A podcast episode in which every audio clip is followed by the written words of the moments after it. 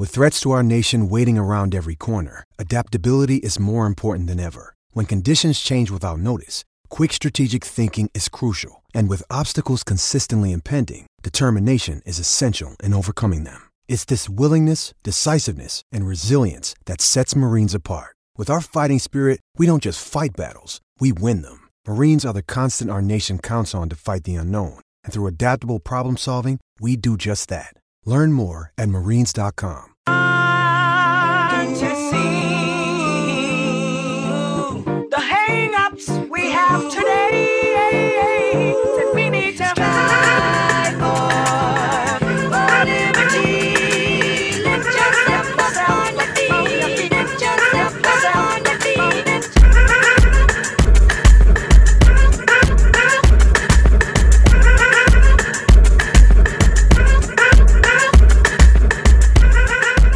Welcome into episode 155 of the Sources Say podcast, your go to Kentucky basketball and recruiting podcast on the growing KSR Podcast Network. The Sources Say podcast is presented, as always, by our good friends at Justice Dental. You can make an appointment at one of two Lexington locations that's on Wellington Way and Blazer Parkway. Now is a great time to schedule your dental cleaning. Remember that regular dental appointments are important for your overall health. You can learn more and make an appointment at justicedental.com. Dr. Justice and Dr. Thompson look forward to seeing you soon. I'm your host, Jack Pilgrim of Kentucky Sports Radio. Very happy to be joined for the first time making his sources say debut, Jamie Shaw of On Three. Uh, it's uh, been a very new process. You just came on board uh, here recently, Jamie. Uh, you are now the basketball recruiting e- expert for this site man, just kind of to get us rolling. How have you adjusted to the new role? How happy are you to be on board On Three, and uh, just how how's the process been?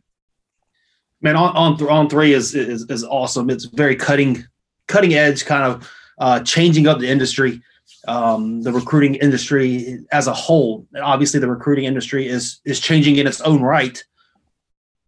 On three has the foresight to kind of stick with the changes and, and lean into them and, and almost kind of forecast what the changes are coming and, and go with uh, go with that. Um, I love the the um, way that on three is going with the the fans, going fan side as opposed to team side instead of team coverage.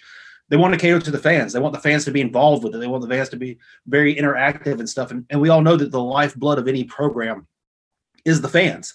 The fans are the one that, that, that pay the money to go to the games. The fans are the ones that, that, that get up in arms when it comes to any decisions being made, whether on the field, whether it be a play call, whether it be a recruit. They all have opinions and they all breathe life into the brand of the university. Um, so, so just the foresight that On Three has with that was very captivating, um, and I've been thrilled uh, for these past four weeks uh, being on the team and and spearheading some of the uh, recruiting and uh, ranking stuff on the basketball side. Well, that's why we wanted to bring you on. The new On Three player rankings for the class of 2022 just released today, and as you uh, said with the team sites and and the passion behind a lot of these fans uh, there were a lot of passionate takes one way or the other. Some fans, uh, you know, particularly schools like Duke and Texas, and you know some of these other schools at the top of the, these rankings, they were very pleased with how things unfolded. Uh, there were other schools that uh, a little bit more passionate on the negative side about how things unfolded. So I thought uh, this would be a really cool opportunity to, you know, one of my biggest gripes, Jamie, is is when you get a ranking update and you know all the all the outlets 24/7 ESPN rivals uh, is when they put these rankings out there and they just are what they are you never get a chance to explain yourself you know even as, as a recruiting analyst uh, for for all the outlets don't get a chance to explain yourself as to why you like this guy over this guy. It's just kind of it is what it is. Take what our rankings are leave them if you like them you like them if you don't you don't. So i want i thought this was a really cool opportunity. We talked uh, last night with the rankings, you know, behind the scenes about the rankings, your thoughts on some guys, and and you had the idea, you know, I'd like the opportunity to, you know, put put some stuff out there, you know, what my thoughts are on individual guys, and I thought it was a great idea.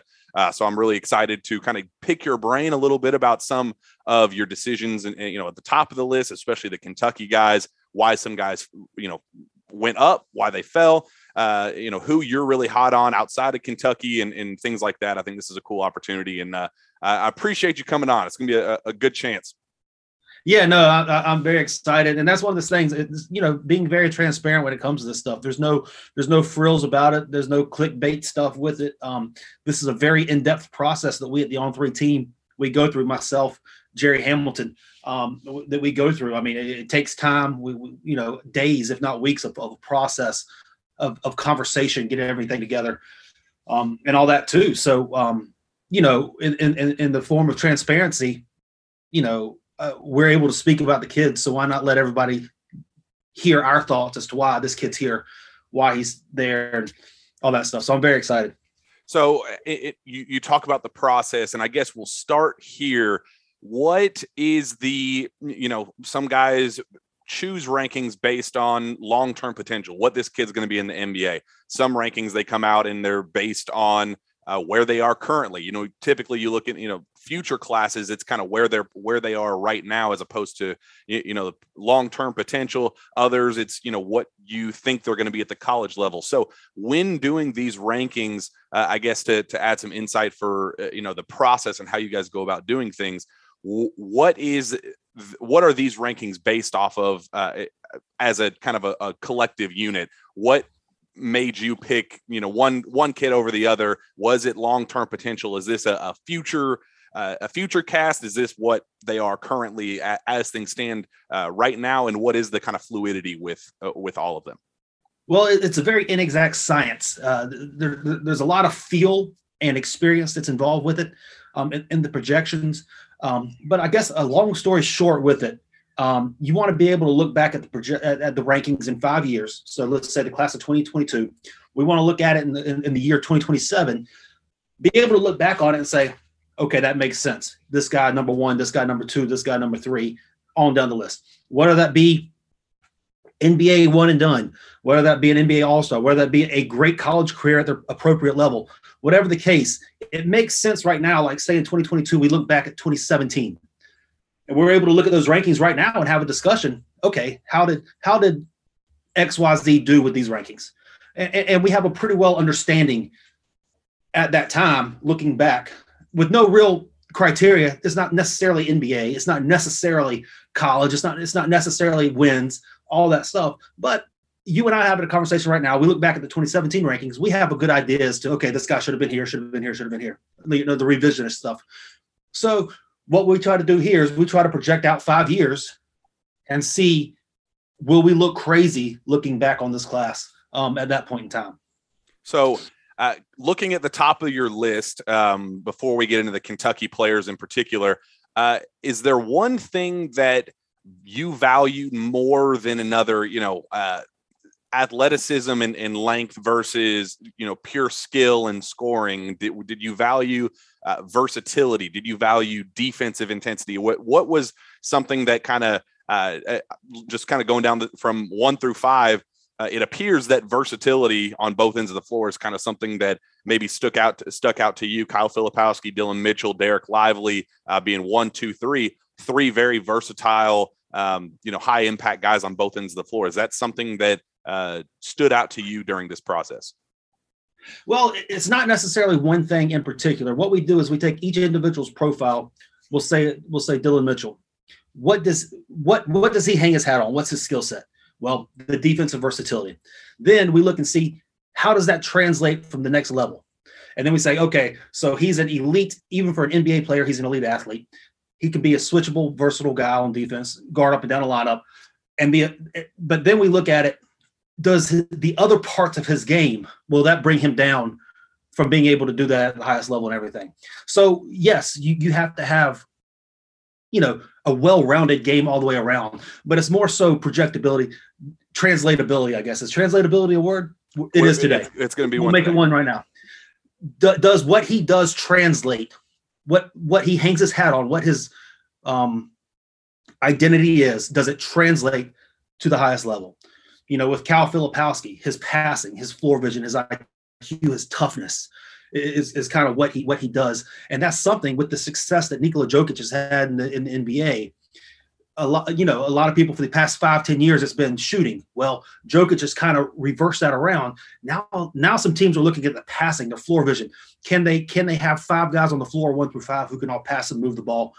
Uh, and all that. And then you have to look at the other stuff surrounding it as well. You know, the fact, you know, that Filipowski himself, 6'11, 235 pounds, strong, versatile, could handle the ball, could shoot the ball, does all that type of stuff as well. The athleticism is going to be a question, but he does all that other stuff so well and his IQ so, so much. You know, the, the lateral quickness, who's the guard stuff isn't necessarily as much as a question as the other positive stuff.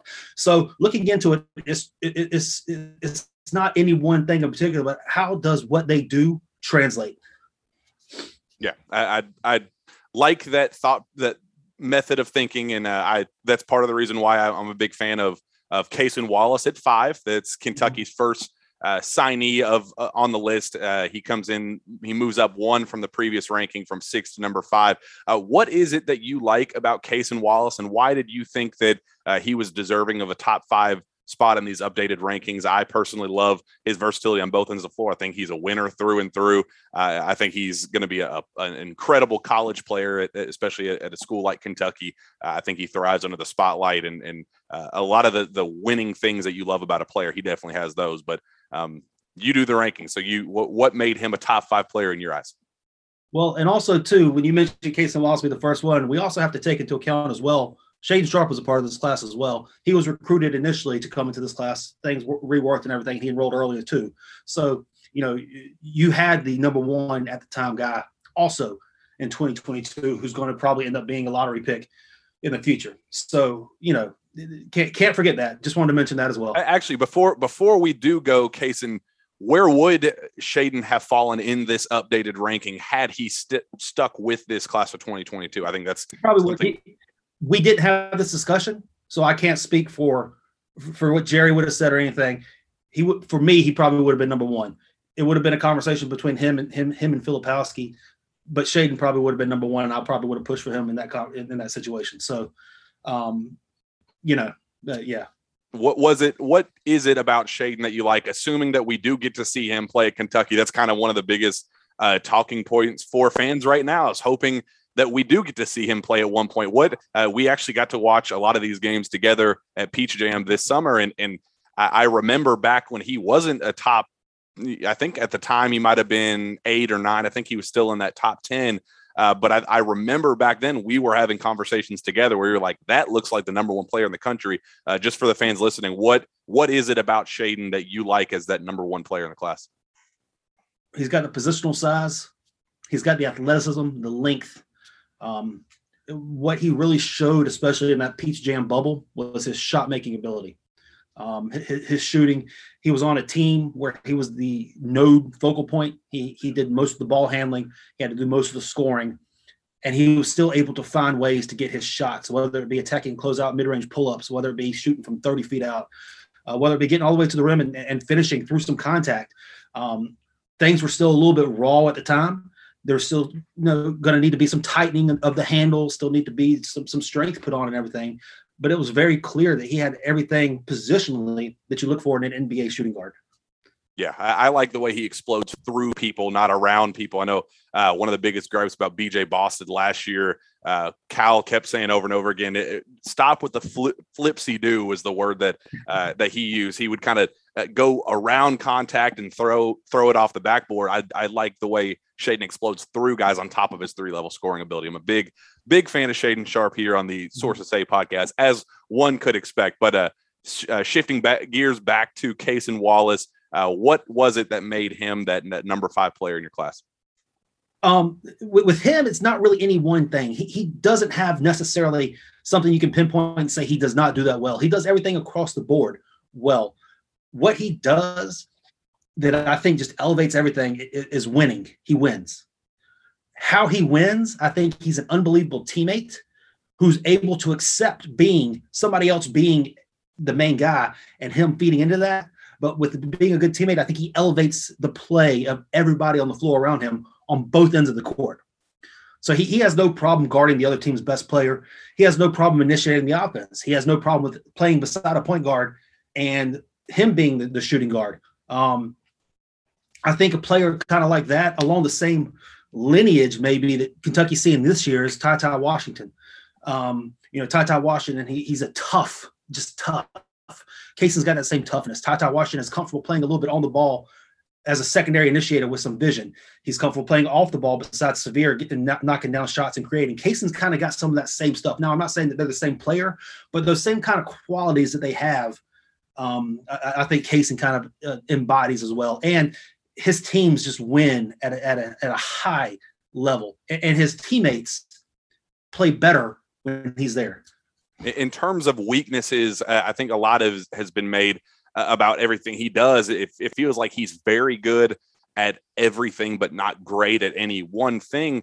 What do you think kind of brings him down a little bit? You know, if he is such a winner, if he does have have that two way uh, ability, uh, what do you think kind of brings him down just a little bit? What what would you classify his uh, biggest weaknesses are, if any?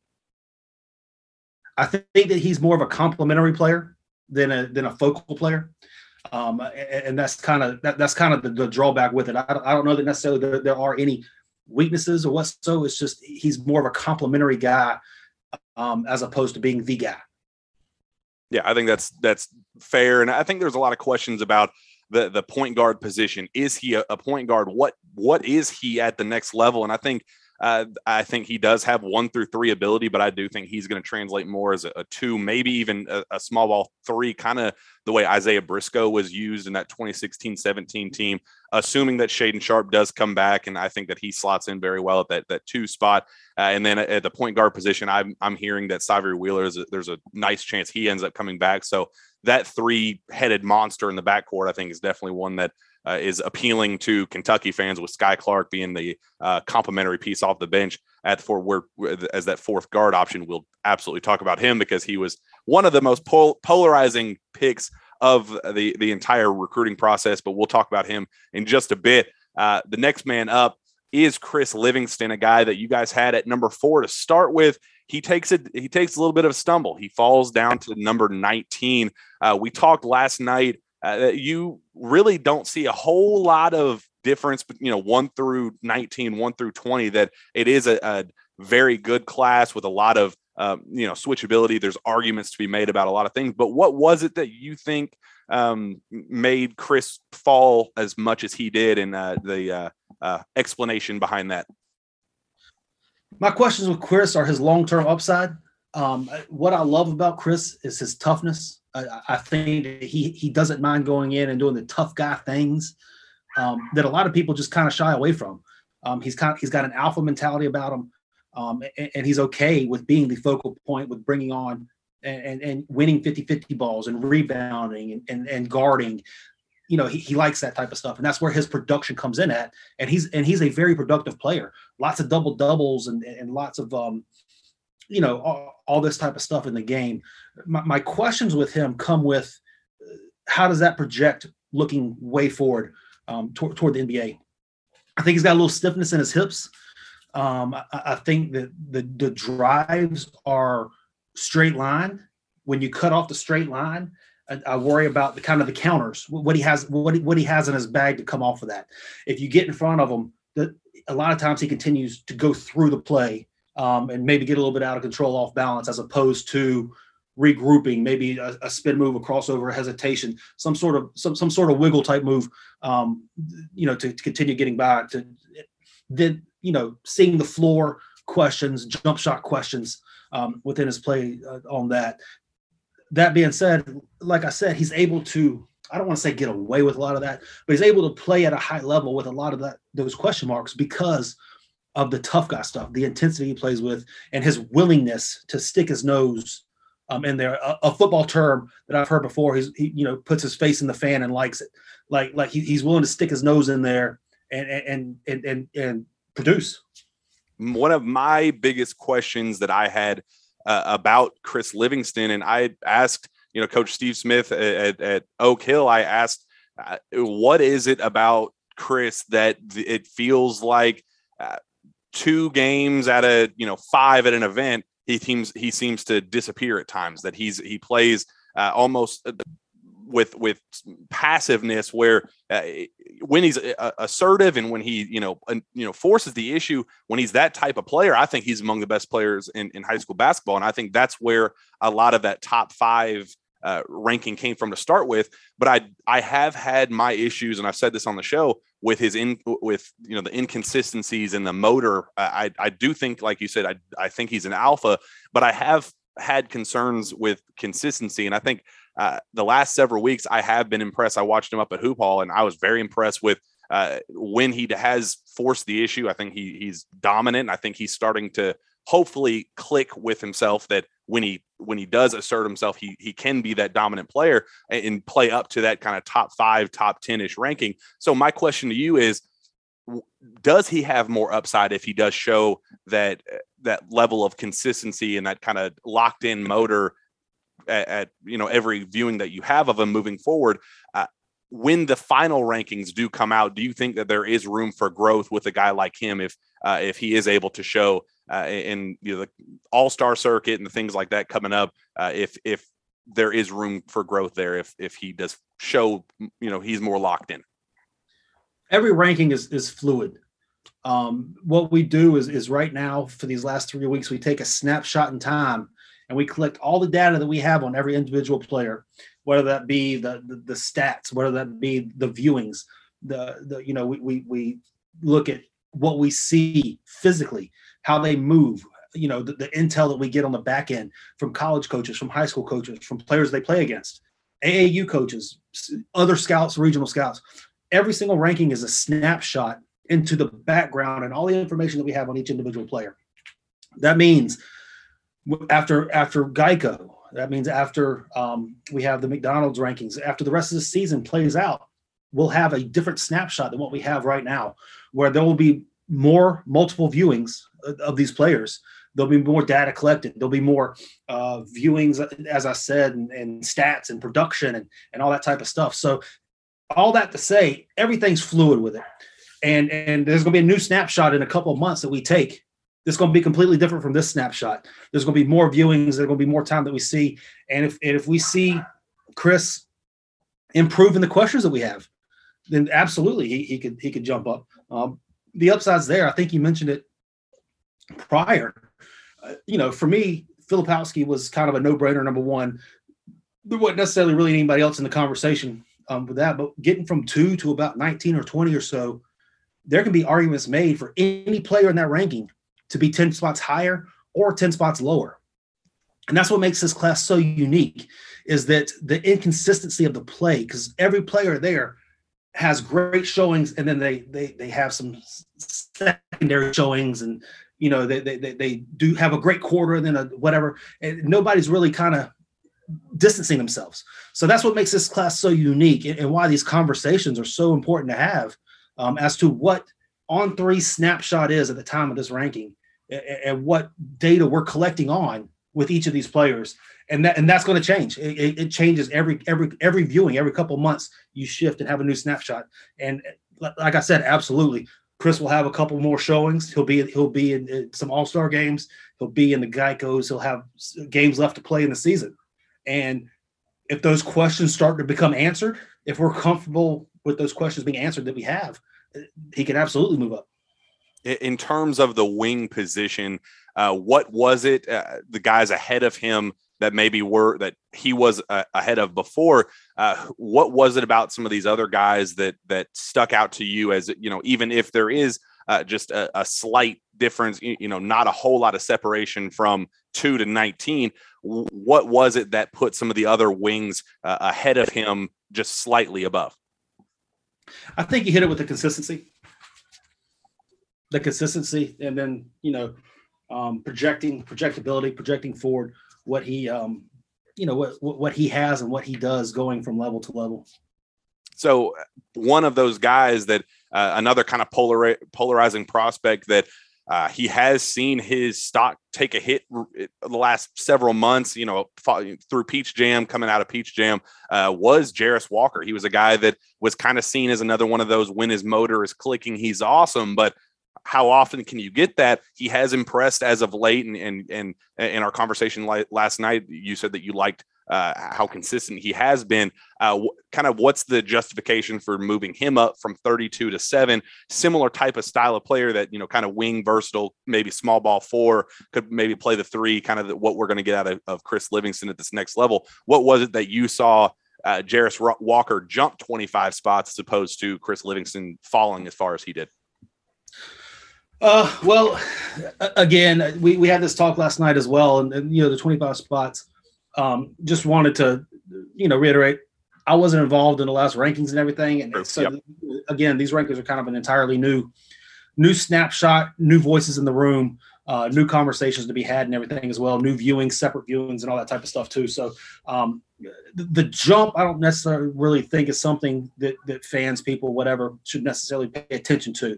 Um, okay that being said, with Jarace Walker, going back to the top 100 camp, for me, in my games that I watched, you were there as well. There was what two courts, sometimes three courts going on at the same time. In order to get a good scouting view of it, focus on one court while while two other te- four four other teams, two other courts are going at the same time. Focus on one court, get that read on the player. So I didn't get to see every game that he played at the top 100 camp. The games I did, the, the three or four or five games I did focus in on him on, even the three on three play and the drills he was one of the best players there. He was in the conversation for the best, most productive player there, in my opinion. Going into the season with IMG, obviously they have this new NIBC league um, that's being played where they have eight teams from around the country, what some would say are the most consistently top teams um, that are in the country.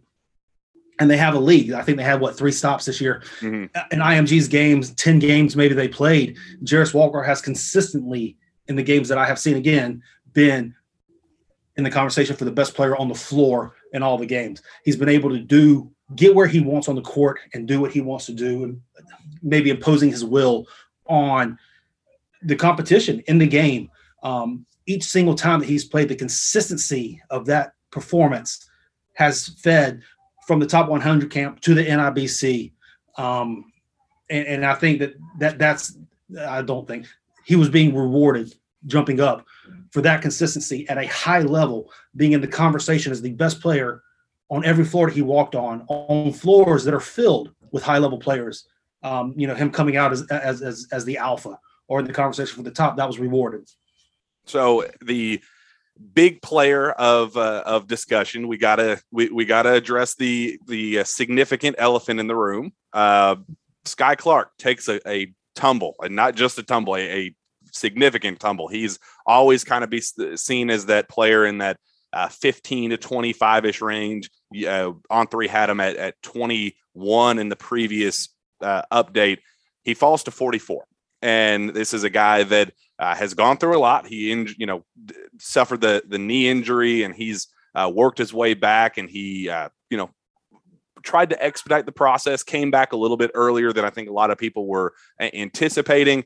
Um, you know, he, the fact that he was out there is even just a, a, tip of the cap to him. I mean, that's that's toughness, and uh, you know, he really wanted to, to be out there. So uh, I understand there was there's some back and forth, and and uh, how you rank a guy coming out of injury, how you look at uh, you know him in the current scope, as you said uh, in this current snapshot how you look at a guy like Skyy Clark. It's a it's a t- it's a tough way to grade him. No matter how you grade him, uh, whether you want to give him the benefit of the doubt by putting him higher or knocking him for for going lower, uh, it's a tough call. And I, I I commend you for making the call. But why is it that you you made the one that you did, um, putting him at 44 overall?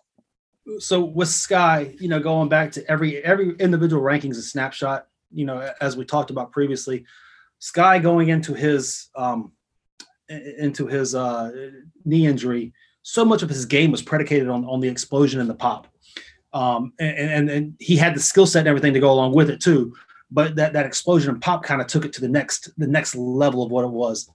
Since his knee injury and coming back, he hasn't shown that same pop, that same explosion that he's had in his game. So, you know, kind of in the snapshot that we've had, you know, him him him being hurt in what June, I believe at the end of June or or May or June, and July, then all the way until now, June, and then coming back like three three weeks ago. Um, obviously he didn't have a July, he didn't have a preseason, he didn't have a camp circuit and all that type of stuff.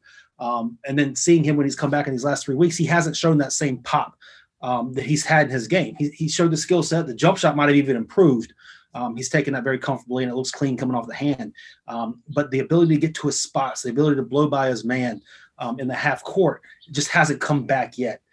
With that being said, we'll have another snapshot after Montverde, the rest of Montverde season, after Geico's, after maybe a couple of camps um, or, or, whatnot. Probably not camps, but I, there's a, there's a three month period in here of games that we'll be able to see him play.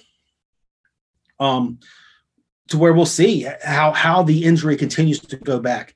And it's so hard to project injuries, especially you know when you have knees and, and blowouts and stuff like that. One, does the athleticism come back? But two, does the confidence of the mental side of things uh, come back as well?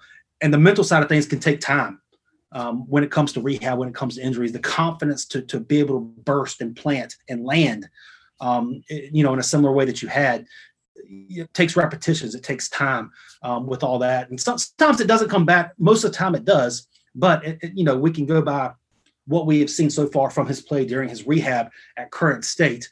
And um, you know that's where we have him. Now that's not to say that moving forward over the next couple of um couple weeks a couple months when we do it again that he he he won't be different. You know th- this could be a huge a huge jump to be had there um, but we, again, this this snapshot from what we the data and stuff, the viewings that we have at this point in time right now.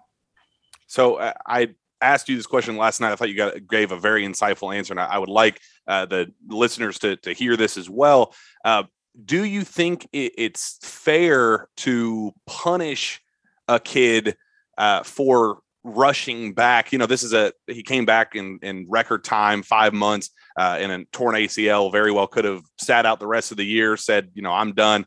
Um, is it fair to knock a kid for rushing back, knowing that he's not going to be uh, his full self? Uh, what what we've seen of him in the past. Um, is it fair to to to punish him for rushing that process back and and trying to help his team win, even if it's at a at eighty percent or seventy five percent or whatever, versus if he had made that decision to sit out the remainder of the year and said, you know, I, am going to start preparing for Kentucky and uh, you know my high school career is done. Uh, how how did that kind of play on your mind in terms of trying to decide uh, if he should kind of stay put where he is, fall just a couple spots, or uh, and again, I know you didn't do the the last rankings. This was kind of a current state of where you are in your first run at it. But um, how did you kind of weigh those factors as well? Uh, the punishment versus the you know keeping things where he is as things are now. Yeah, um, I wouldn't necessarily call it punishment. I don't think we punished him for coming back, whatever the case may be. Um, it's more so of just where he's at. Like he's had games since coming back. He's had multiple games uh, since coming back, and you know, we can't go by what he was prior to an injury because something significant did happen to him. And, and there's going to have to be time for, you know, for, for rehab and all that type of stuff co- coming ahead. Um, so what we're in this ranking, it, it came at, a, at an inopportune time for Skyy, um, you know, personally, and, and the, the rankings were, were, were, not punished by any stretch of the imagination. Um, just gone by what we saw the viewings that we had, the live viewings, the TV viewings, talking um, to people around him and everything of, of, of where he's at currently. Um, you know, and then and, and and that's where we felt felt he was at currently in this snapshot of, of time. So I guess um, big picture here for Kentucky fans to get a a realistic idea of what to expect when he does get to Kentucky. Say it's a perfect world say it's Skyy Clark as you see, I've, you know, I know you've seen him in the past at his best when he has been a top 15, top 20 ish player in the country. Uh, what is it that you like about his game at his best if he is able to overcome the mental side of things, if he is able to, to you know, get that athleticism and that lateral quickness and the, all those things that you liked about his game before, if he does show all of that at, at, Kentucky. What is it that you like about his game in particular uh, that I guess can talk Kentucky fans down a little bit from the oh my gosh, our star point guard that's supposed to be anchoring the front or anchoring the backcourt is you know a, a four star top forty five player in the country. Uh, yeah, so he um his burst was what was so um, so intriguing about him prior to injury and everything. His burst coupled with the control that he had with that. He, he, he played he played on balance and fast. He was able to get up around the rim, and he has a, a strong frame um, that, that he's able to take contact and still finish and have the ability um, to, to, to, take that contact and, and, not get knocked off balance and still finish the play, stay on his feet or stay online, finish the play through.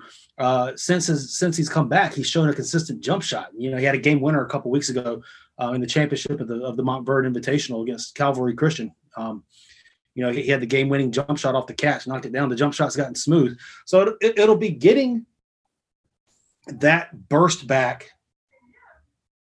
the confidence to take the bumps and take the hits while you're while you're moving while you're planting and still finish through getting obviously the conditioning back not being on your feet for five months or whatnot getting the conditioning back and and all that as well um, and integrating this new it's not new but integrating this jump shot integrating how to um, you know the, the stuff that he developed during being injured integrating that within what he had as well. There's a lot of stuff in there, very positive things that Skyy has, a lot in there. Um, you know, and in five months, that's just so fast, like you mentioned. Um, it's almost like having to retool and and and just get back out there and and and do it again when you need mealtime inspiration, it's worth shopping Kroger, where you'll find over 30,000 mouthwatering choices that excite your inner foodie. And no matter what tasty choice you make, you'll enjoy our everyday low prices, plus extra ways to save, like digital coupons worth over $600 each week. You can also save up to $1 off per gallon at the pump with fuel points. More savings and more inspiring flavors make shopping Kroger worth it every time. Kroger, fresh for everyone. Fuel restrictions apply. Another day is here, and you're ready for it. What to wear? Check. Breakfast, lunch, and dinner? Check. Planning for what's next and how to save for it? That's where Bank of America can help. For your financial to-dos, Bank of America has experts ready to help get you closer to your goals. Get started at one of our local financial centers or 24-7 in our mobile banking app. Find a location near you at bankofamerica.com slash talk to us. What would you like the power to do? Mobile banking requires downloading the app and is only available for select devices. Message and data rates may apply. Bank of America and a member FDIC. It, so kind of rounding out uh, the Kentucky side of things, and we're going to transition a little bit into uh, the guys that you loved and, and you know saw massive jumps in the rankings and and uh, you know guys that you wanted to to single out as as high impact guys and and uh, you know see why a couple other guys fell. Uh, last question I have about the Kentucky side: How do you think these three pieces in particular work together, uh, and especially alongside Shaedon Sharpe, assuming he does come back next season? Um, how do you think this class as a whole, uh, seeing the chemistry and and uh, how impressive this current team is? I know that's something Kentucky fans are really hoping for next year. Uh, how do you think this work, uh, this group works together, kind of as a, a cohesive unit? Yeah, I don't. I I, I think there's a lot. I, I love the play that they have now. Of um, you know, you, you look at kind of archetypes um, K has, has had a very successful year this year with specific type of player archetypes. You have a, a paint touch type point guard. At his healthiest, Skyy Clark is a paint touch type point guard. You have a combo guard who can act as a one or two and, and kind of glues everything together in Cason Wallace, like TyTy. Um, and and then you have a. It's going to be interesting to see how he does w- with Chris Livingston. I think he's a four man. Um, Agreed. So you know how he plays him at, at the four spot um, you haven't necessarily seen. I guess maybe Keion Brooks, but they're completely different players. But you know, six seven and just a just a, a mismatch problem um, that, that, he can have uh, on that. I don't know that he's necessarily had that player archetype, but Livingston fits with Skyy and Cason. Um, you know, moving forward, and, and Kay's done an unbelievable job of finding the pieces that he has, and then fitting what he does around those pieces um, you know, throughout the years. Um, again, every single team, obviously, in the through the one and done era, now through the transfer portal era, every single team has different pieces, different players in it, um, different different attitudes and egos and everything with that. He's done a great job of morphing, molding everything together into one cohesive unit um, to be able to, to move forward. And especially, th- this Kentucky team is no different. Kentucky usually hits its stride in mid January, and then just goes on an unbelievable run to end the year and all that. And you know, there's some shaky starts at the, at the beginning of this year, hit the stride in January, and then you know they, they've been one of the best teams in the country. So transitioning a, a little bit into uh, the guys that you were in love with in this process, guys that you know not even Kentucky related, but guys that you knew you wanted to to make a, a statement with where they were and, and that you were very confident. Obviously, Dillon Mitchell is a guy that nobody has even remotely close to where uh, you decided to put him. Philip Filipowski's always kind of been in that you know, you know top five ish range over the last several months. So I, I don't think it's it's that out of question to say that it was it was uh, you know him being at one was was that much of a shock. Um, he's certainly played that way. But who are some of those other guys that you saw in this process that you wanted to make a statement with? Obviously, Leonard Miller is a guy that has been unranked. He barely even has a, a profile in a lot of these other uh, services. Uh, who are some of those guys that you wanted to make a statement with in this class as this guy is a clear top five ish prospect? This is a clear top 15 ish pros- prospect uh, I, I want to make sure that the world knows knows that with our rankings. Yeah, sure. No, I mean, I don't think any of these guys on their own merit were, were statement guys. Uh, we, we went through uh, again, and, and, we started from started from scratch basically. Myself and Jerry got on a call. We went through. We made sure that we've seen uh, every player um, between the two of us. We made sure that we've gone through the film and talked and, and researched about it. Like I said, it was it was a, it was a, it was a process and, and every player stand stands on its own merit. Um, so I don't necessarily think that we made statements with anybody, um, but we truly feel that everybody in this ranking is slotted for this point in time appropriately. Looking at Kyle Filipowski um, up at the top, he's had a dominant year. You know, he played head to head against uh, Dereck Lively early, early in the year, 22 points, 13 rebounds. Um, you know, he, he dominated and controlled the, the, pace of the game. What we saw from him in the first week, session one of, of the Peach Jam, he was he was the most dominant player in the entire event every single time on the floor you know at, at, at, nike's event he was unbelievable and he's continued that throughout the season he's had multiple four star five star matchups and, and he's controlled the pace of the game every single time um, and I don't, I don't think that's in question that's why for me there wasn't a question as to who the number one player was it was Filipowski. He's earned it. He's gotten there. Now for number two, Dillon Mitchell, you look at what Dillon Mitchell does. He's he's elite athletically his, his athleticism. He walks on an NBA floor right now as one of the best athletes on the floor. Um, he's got the length, the positional size. What he's done, the step that he's taken this year is he's understood his game and how to do it. And I also think too, what eased my mind a little bit is seeing an archetype of a player have success like him. Again, different players, but Kendall Brown's game, there's a lot of similarities in how they're able to perform, how they're able to get production with their off ball cutting, with their functional athleticism, um, with their ability to defend multiple positions. I think uh, it, it, helps to see a player archetype of somebody when there's a lot of questions. It helps to see that player archetype of somebody having success at the next level. And, and that's what Dillon Mitchell is. You can see the clear path, what he's going to be. And you can see that he's understanding as to how he needs to, to get there uh, with him. Leonard Miller, Leonard Miller is somebody that burst onto the scene two, 18 months ago. He was a six foot four shooting guard who was the who was the 10th man at Wasatch Academy.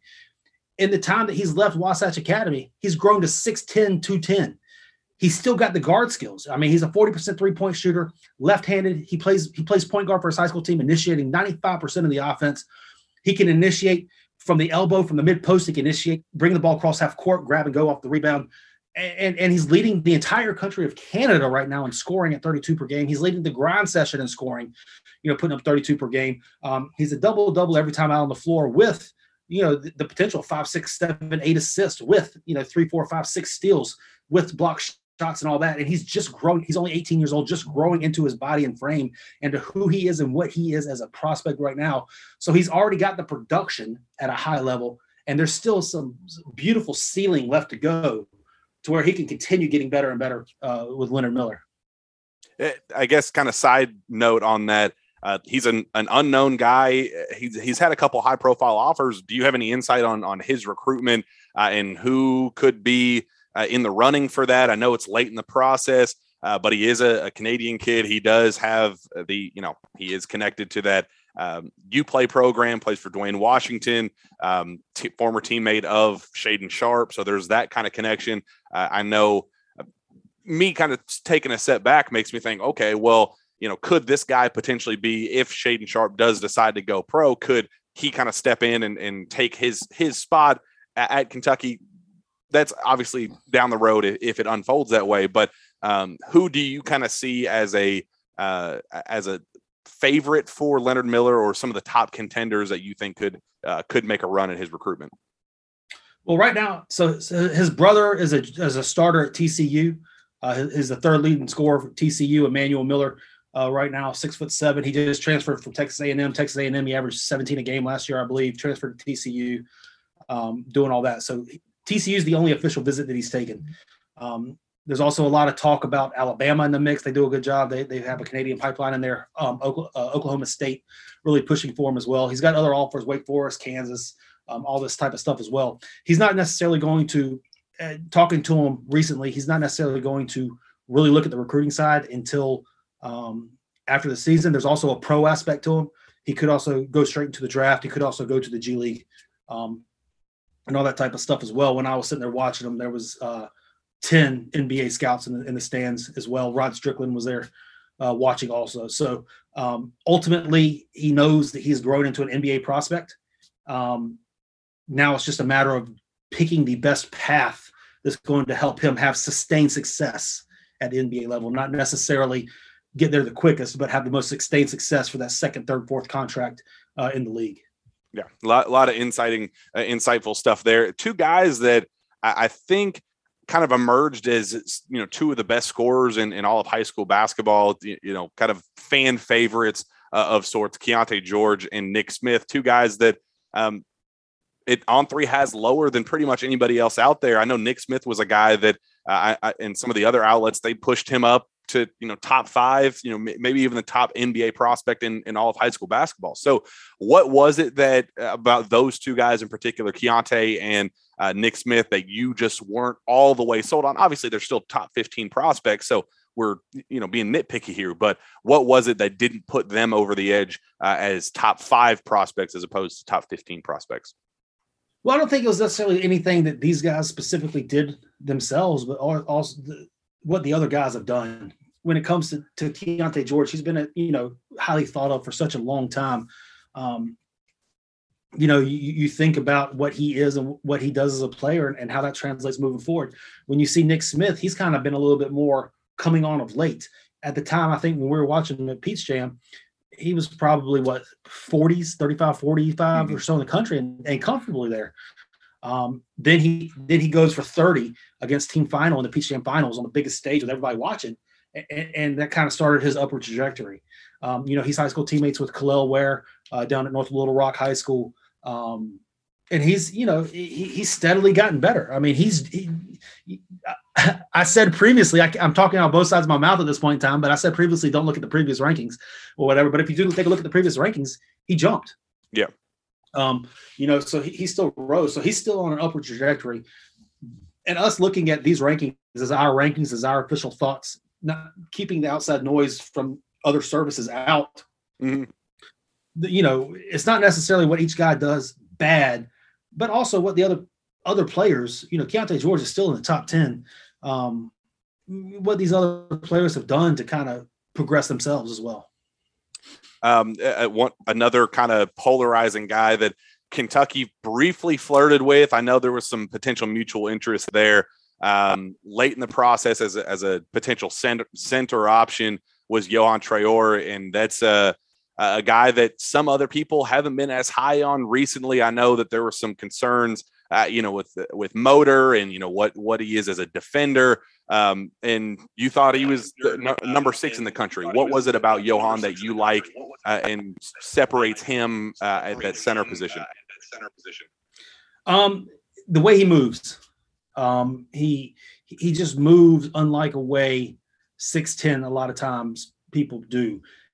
He's able to move his feet on the perimeter. He's able to, to switch kind of on pick and rolls, guard, uh, you know, guard, guard, the ball handler and move his feet and not get beat. He's got fluid hips. He's able to open up his hips. He can guard and, and you know and drop coverage if need be, or he can he can switch over and and take a charge offensively, his game's still a little bit raw, but it's coming around. He's able to, to, to, grab, rip through, face up. He prefers to be facing up as opposed to on the block. The jump shots, knocking it down pretty consistently. Um, in my times that I have seen him going back to July onto the top 100 camp, and then three or four times this this season that I've seen him play, he, he he's been really really good. Um, now I hear that there's been other times where he he's been a little bit more inconsistent or whatever, but in, like I said, in the games that I have specifically been courtside to watch him play. Um, he's been really good. He showed promise. He's shown consistently the ability to knock down the three point shot to where you know he's not a forty percent guy by any stretch, but you have to you have to consider it.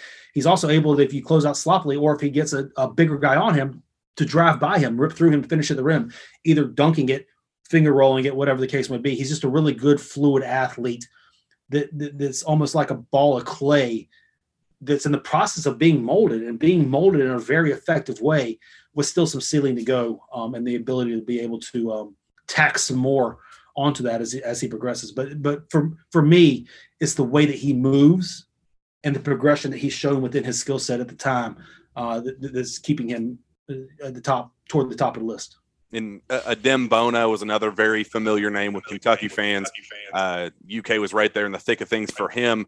He is now at number 15 overall. What is it that uh, you didn't see as a top 10-ish player in the country that I think he was uh, with some of these other services and uh, there was some hype for him about you know being in that range. What was it that you like about him but didn't see uh, enough of uh, that things you want to see more of out of him uh, as he kind of transitions out of high school and going to UCLA? Um, well, with him, he uh, he's such a ferocious player. I'm not saying again that he's anything like this guy, but I think you're currently seeing what an archetype or player like him at, on the Kentucky program with Oscar Tshiebwe. Now, Oscar Tshiebwe, he's a generational talent when it comes mm-hmm. to rebounding nobody is, is as good as him. I'm not saying that Adem Bona is good as good as him, but he's a similar type of archetype to have the similar to, to have that lineage of success at the next level. He, he's strong, he's powerful, he's long, he's athletic, and he's got a motor just to go get the dang ball. Just go get the ball. Offensively, he's he's developing. We, we've seen him be able to grab the ball at the top of the key, get downhill, and just ferociously dunk it plays well in the dunker spots. He rolls well off screens, um, and he tries to dunk everything within 10 feet. Um, you know, you're going to have questions just like kind of with Oscar. You're going to have questions as to the, the offensive side, the rawness, and, and all that type of stuff. But there's just a real sense of production there where he's going to be one of the most athletic guys on the floor, one of the strongest guys on the floor. He's going to have the one of the best noses to go get the ball on that side of the floor, and he's going to keep coming at you for the entire time that he's on the floor. And, and, there's there's a lot to like with that. And, and and it may take a little bit of time just like it did oscar. It may take a little bit of time to get adjusted at that next level when you have bigger more athletic all that type of stuff guys.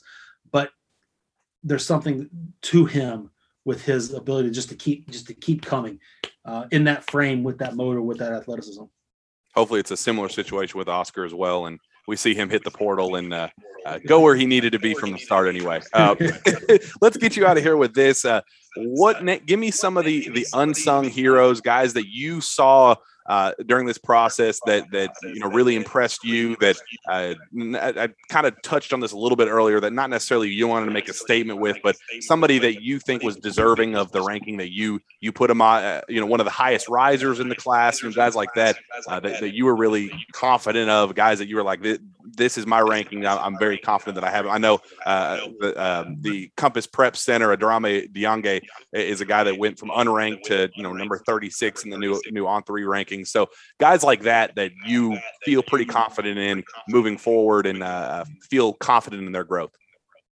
So obviously we, we touched on Leonard Miller earlier. Um, uh, you know I, I, really like him. Um, there's a guy, Guillermo Diaz. He's at IMG. He came over from Spain, Canary Islands. Um, we inserted him pretty highly into the rankings. He's seven foot. He's got a twin brother, um, Jorge, um, seven foot from the Canary Islands. He played this summer with the U, U18 Spanish team. Um, he's down at IMG now playing for their academic team um, down at IMG.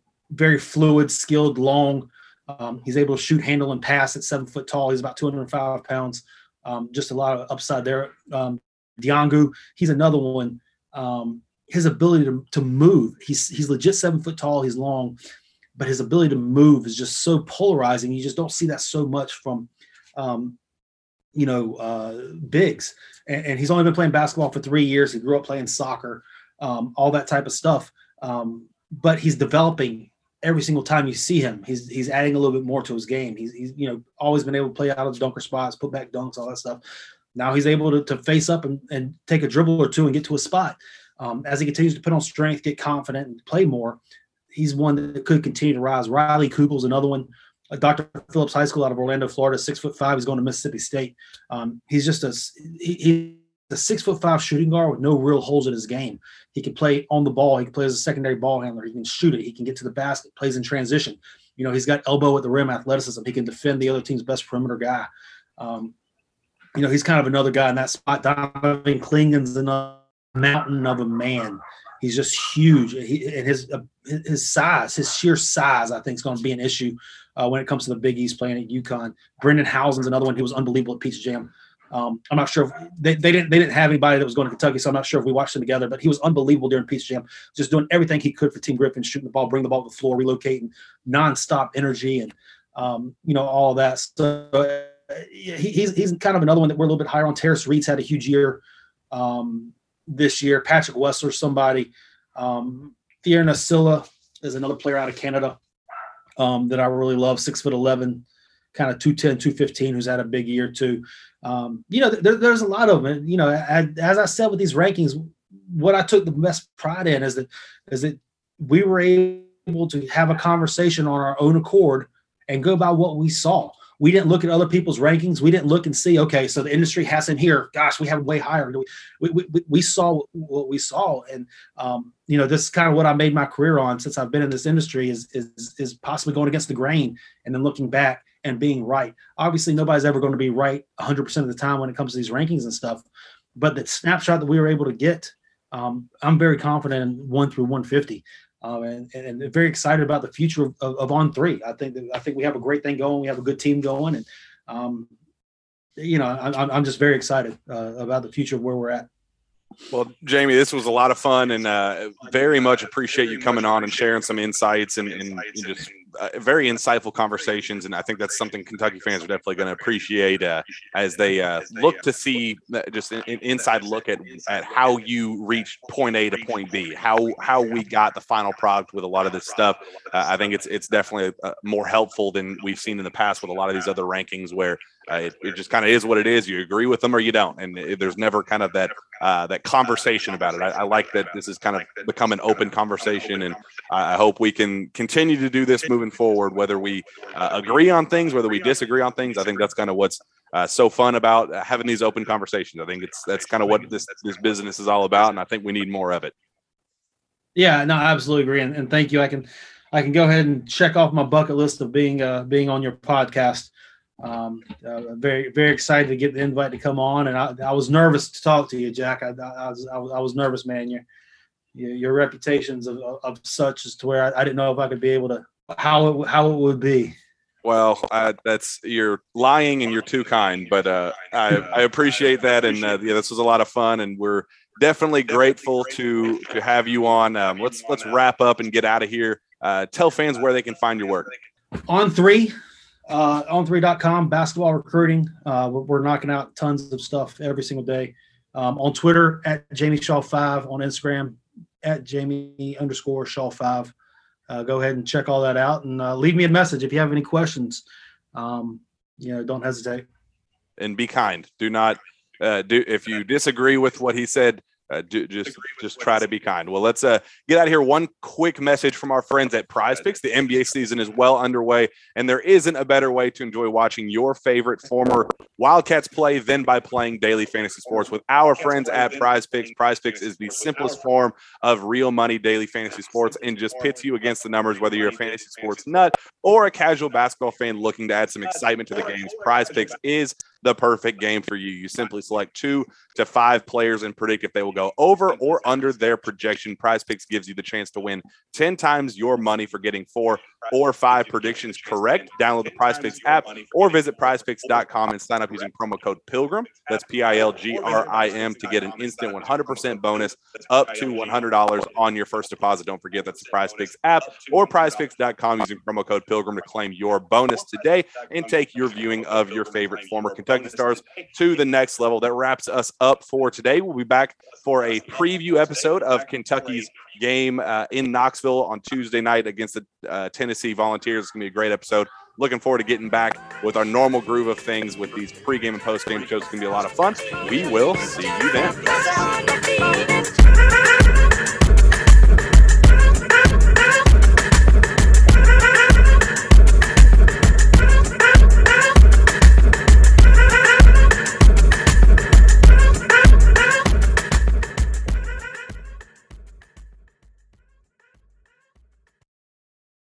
Hello, it is Ryan, and I was on a flight the other day playing one of my favorite social spin slot games on chumbacasino.com. I looked over the person sitting next to me, and you know what they were doing? They were also playing Chumba Casino. Coincidence? I think not. Everybody's loving having fun with it. Chumba Casino is home to hundreds of casino style games that you can play for free anytime, anywhere, even at 30,000 feet. So sign up now at chumbacasino.com to claim your free welcome bonus. That's chumbacasino.com and live the Chumba life. No purchase necessary. Group. Void were prohibited by law. See terms and conditions. 18 plus.